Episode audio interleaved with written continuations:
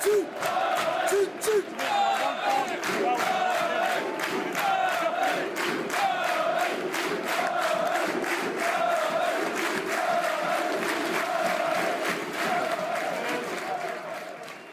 สดีครับ กลับมาพบกันอีกครั้งกับรายการ Harvey the Lads กับผมกอล์ฟนภพนะครับ หลังจากที่สถานการณ์ของทีมอยู่ในสภาวะที่ไม่ดีสัทีเดียว เพราะว่าลาฟาเบดิเตสนะครับ ถูกสโมสรออกมาประกาศอย่างเป็นทางการนะครับ ว่าจะไม่ได้ต่อสัญญากันต่อไป ตรงนี้ทำให้เพื่อนๆหลายคนเนี่ยก็เริ่มเป็นกังวลนะครับว่า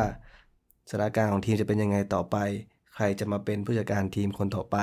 นะครับ รวมถึงการซื้อขายนักเตะจะทำยังไง เพราะว่าในสภาวะที่ไร้ผู้จัดการแบบนี้นะครับ การเตรียมทีม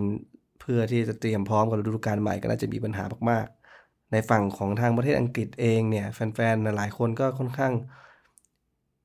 กังวลกันมากนะครับ มีการสาบแช่งไมค์แอชลีย์รวมถึงสโมสรนนะครับ ไม่อยากจะเข้าไปดูบอลจะบอยคอร์ดจะเตรียมการทำอะไรต่างๆนานาเนี่ยความเคลื่อนไหวของทางแฟนฝั่งอังกฤษนี่ก็ค่อนข้างรุนแรงเหมือนกันนะครับ แล้วผมก็ได้ไปเจออในทวิตเตอร์นะครับ แฟนๆชาวอังกฤษเนี่ยมีการรวมตัวกันครับ ซึ่งจะเป็นที่มาของ episode นี้นะครับ ผมจะมาเล่าให้ฟังถึงการเคลื่อนไหวหนึ่งครับของแฟนฝั่งอังกฤษ ก็คือมีการรวมกลุ่มกันเพื่อตั้ง trust ขึ้นมานะครับ โดยที่จะตั้งชื่อ trust นี้ว่า Newcastle United Supporter Trust นะครับ หรือย่อว่า NUST โดยที่ Trust เนี่ยจะถูกจดทะเบียนอย่างถูกต้องตามกฎหมายนะครับ เป็นเหมือนออสมาคมหนึ่งในการที่ จะรวบรวมแฟนๆนะครับ เข้ามาร่วมมือกัน โดยที่เราสามารถเข้าไปดูรายละเอียดได้นะครับ ในเว็บไซต์ที่ชื่อว่า nufctrust.co.uk นะครับก็ nufc แล้วก็ trust.co.uk ผมเข้าไปอ่านใน Twitter เนี่ย ก็จะมีคุณอเล็กเฮิร์สนะครับเป็นเหมือนกลุ่มก่อตั้งของกลุ่มนี้เนี่ย ได้ ให้ข้อมูลต่างๆ ที่น่าสนใจเกี่ยวกับ trust นี้นะครับ จุดเริ่มต้นของ trust นี้นะครับ อย่างที่ทราบกันครับว่าสถานการณ์ที่ของทีมตอนนี้ที่มันเลวร้ายลงทำให้มีแฟนๆ เนี่ยอยากจะรวมกันเพื่อทำให้สามารถนำเสียงของแฟนๆ เนี่ยมาเกิดผลอะไรต่างๆ ที่มีผลโดยตรงกับสโมสรมากขึ้นนะครับเพราะว่าถ้าเราอยู่คนเดียวเนี่ยเสียงต่างคนต่างออกเสียงเนี่ยมันอาจจะไม่สามารถที่จะมีพลังเพียงพอที่จะทำให้สโมสรสนใจนะครับ ซึ่งตรงนี้เนี่ย เขาบอกว่า trust เนี้ไม่ได้ถูกตั้งขึ้นมา โดยมีวัตถุประสงค์ของการประท้วงนะครับ เพราะหลาย ๆ ครั้งเนี่ยจะมีการประท้วงเกิดขึ้น อย่างล่าสุดที่มีเว็บไซต์ที่เป็นแคมเปญคือ Ashley Out อย่างเงี้ยนะครับ ก็คือเกิดมาเพื่อประท้วงขับไล่ไมค์แอชลีย์ออกนะครับ แต่ Trust เนี่ย NUFC Trust ที่สร้างขึ้นมาเนี่ยเขามองว่าเป็นการรวมกลุ่มกันเพื่อสร้างสรรค์นะครับ ไม่ใช่เข้ามาประท้วงอย่างเดียวไม่ได้มาตำหนิมา กล่าวโทษใครนะครับ แต่ว่าสามารถใช้กลุ่มนี้ในการสร้างให้เกิดประโยชน์ในรูปแบบต่างๆได้นะครับ ทั้งนี้เนี่ยรูปแบบของ trust นี้ค่อนข้างน่าสนใจนะครับ ก็อยากจะเชิญชวนเพื่อนๆให้เข้ามาสมัครเป็นสมาชิกของ Trust นี้เหมือนกัน เพราะว่าจะมีการเก็บค่าสมาชิกนะครับ ซึ่งตอนนี้ถูกมากนะครับ ถ้าเป็นสมาชิกแบบเริ่มต้นเนี่ยก็แค่ 1 ปอนด์นะครับ หรือว่าสมัครสมาชิกแบบ 10 ปีนะครับตอนนี้ตกอยู่ที่ 5 ปอนด์หรือตลอดชีพนะครับ ผมก็สมัครแบบตลอดชีพไป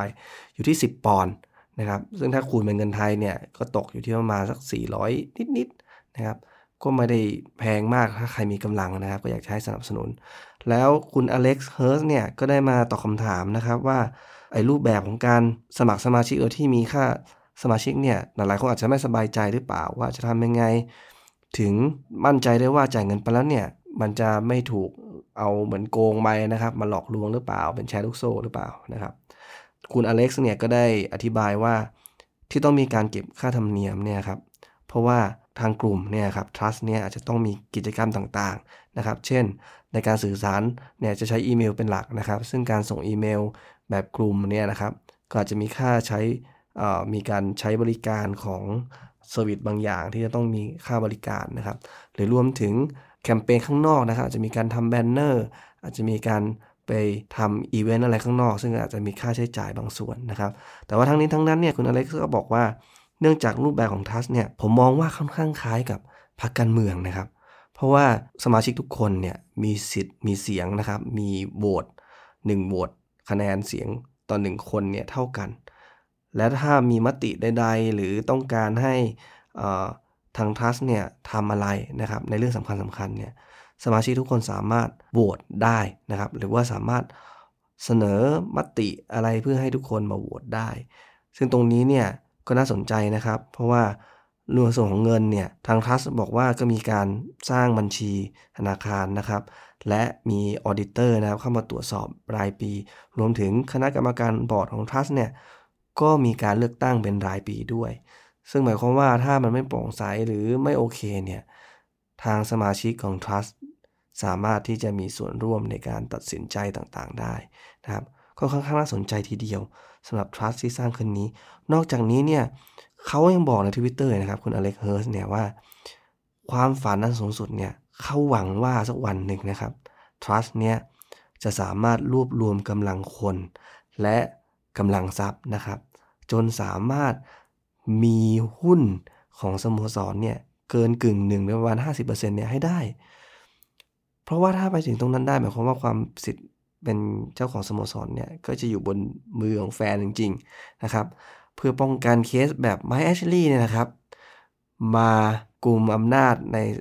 สโมสรแล้วก็กำหนดทิศทางอะไรแปลกๆ ตรงนี้เนี่ยก็เป็นความฝันที่ทะเยอทะยานมากนะครับ ซึ่งจริงๆแล้วก็ค่อนข้างใกล้เคียงกับ ในหลาย ๆ สโมสรในยุโรปเหมือนกัน ที่ประชาชน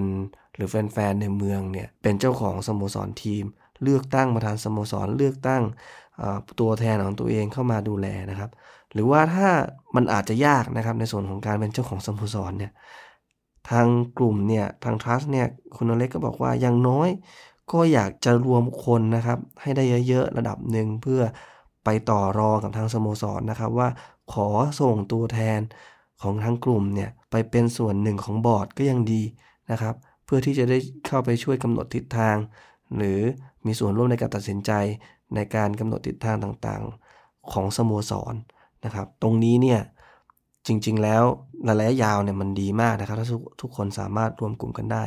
ซึ่งล่าสุดที่ผมลองตรวจสอบดูนะครับมีคนสมัครเข้าใน Trust เนี่ยสมาชิกเนี่ย อยู่ที่ประมาณ 4,000 กว่าคนแล้วนะครับ ซึ่ง Trust นี้ถูกตั้งมาเมื่อไม่นานนี้เองน่าจะประมาณ 1 อาทิตย์ที่ผ่านมานะครับแล้วก็นอกจากนี้เนี่ยผมก็เห็นความเคลื่อนไหวนะครับ ก็จะมีอดีตนักเตะของนิโคลเซนหลายคนนะครับ ที่มาสมัครเป็นสมาชิกด้วยนะครับ ที่ผมเห็นก็มีล่าสุดนี้ก็เป็นลีคลาร์กนะครับ ที่ได้เข้ามาสมัครเป็นสมาชิกแล้ว ผมมองว่าการรวมกลุ่มกันนะครับ มันดีมาก แล้วก็ไม่ได้จำกัดอยู่เฉพาะในแฟนบอลที่อยู่ในมือนิโคลเซนเท่านั้นนะครับ แฟนบอลในต่างประเทศเนี่ยผมก็เห็นหลายๆคนนะครับ ที่สมัครเข้าไปแล้วก็ทวิตมาบอกกับคุณอเล็กซ์นะครับว่าเขาเนี่ยได้สมัครเรียบร้อยแล้วนะครับ อย่างเช่นทางแฟนๆที่อยู่ใกล้บ้านหนึ่งเคียงเราเหมือนทางสิงคโปร์นะครับ ก็มีคนสมัครเหมือนกันนะครับต่างประเทศหลายประเทศเลย ในเว็บไซต์ของ NUFC Trust เนี่ยก็เลยบอกว่าตอนนี้เนี่ยสมาชิก ถึงมากกว่า 35 ประเทศแล้วนะครับ แล้วก็เขาหวังว่าจะสามารถรวบรวมกำลังคนเนี่ยนะครับเข้าไปเป็นสมาชิกเนี่ยได้อย่างน้อย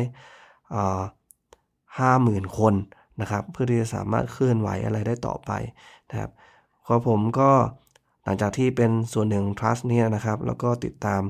การอัปเดตของเคลื่อนไหวมาระดับหนึ่งเนี่ย ผมก็มั่นใจว่า การที่เราเข้ามาเป็นสมาชิกของ Trust นี้นะครับแล้วก็ช่วยกันสร้างกลุ่มนี้เป็นตัวแทนของเราในการที่ไปให้เป็นปากเป็นเสียงของแฟนบอลอย่างเป็นเรื่องเป็นราวนะครับมันน่าจะช่วยทำให้เรามีส่วนร่วมได้มากขึ้น แล้วก็ค่าสมาชิกเนี่ยถ้าใครไม่มั่นใจนะครับ จริง ๆ เริ่มต้นมันแค่ 1 ปอนด์เนี่ยก็ตกที่ประมาณ 40 บาทนิดๆนะครับ ก็ไม่ได้น่าผมว่าไม่ได้เป็นปัญหาในเรื่องของการจ่ายแน่นอนนะครับ มีน้อยก็ สมัครน้อยได้ ถ้ามีใครมีเยอะหน่อยก็สมัครแบบตลอดชีพก็ได้นะครับ ซึ่งตรงนี้เอาลืมบอกไปครับการสมัครเนี่ยคือเป็นการสมัครผ่าน PayPal นะครับก็อาจจะมีปัญหานิดนึงนะครับ ถ้าเพื่อนเพื่อนคนไหนมีบัตรเครดิต ผมไม่แน่ใจเหมือนกันว่า PayPal สามารถหักบัญชีธนาคารได้หรือเปล่า ตรงนี้เนี่ยเป็นความเคลื่อนไหวที่ที่ดีนะครับ ก็อยากให้เพื่อนๆเนี่ยลอง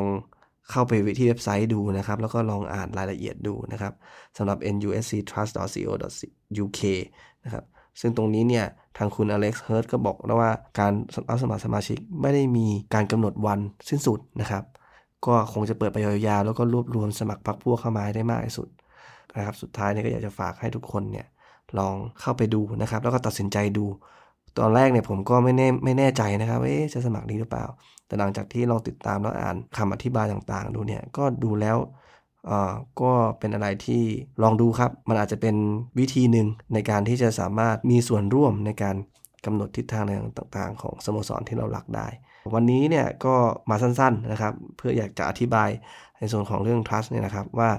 แฟนๆ เนี่ยก็ไม่อยากจะรออีกต่อไปนะครับ เพราะเราไม่รู้เหมือนกันว่ารอต่อไปแล้วมันจะเกิดความเปลี่ยนแปลงอะไรหรือเปล่า อย่างน้อยเนี่ย ถึงแม้จะมีใครเข้ามาเทคโอเวอร์หรือมันจะเลวร้ายลงไปยังไงนะครับ ซึ่งเราไม่สามารถเข้าคาดเดาได้จากสถานการณ์ปัจจุบันเนี่ยแต่ว่าผมมองว่าการที่ร่วมมือกันเพื่อทำอะไรสักอย่างหนึ่งเนี่ยก็เป็นสิ่งที่ดีครับ เราอยู่ห่างจากสโมสรเป็นระยะทางค่อนข้างไกลนะครับ แต่ก็ไม่ได้หมายความว่าเราจะไม่สามารถร่วมกันสร้างอะไรขึ้นมาด้วยกันได้ อย่างน้อยตัวแทนที่อยู่ที่ประเทศอังกฤษนะครับ ถ้าเราเสนอไอเดียอะไรไปเนี่ย ก็มีคนทำแทนให้เรา นะครับ ใน episode นี้ผมคงจบ ในส่วนของ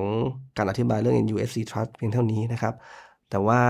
ใน episode ต่อๆไปเนี่ยเราจะมาคุยกันถึงเรื่องไหนเนี่ยก็อยากจะให้ติดตามรับฟังกันต่อไปนะครับ ผ่านได้ในหลายช่องทางนะครับ ทั้ง Spotify Apple Podcast นะครับ หรือแอปสำหรับฟัง podcast อื่น ๆ ยังไงวันนี้ผมต้องขอลาไปก่อนนะครับ สวัสดีครับ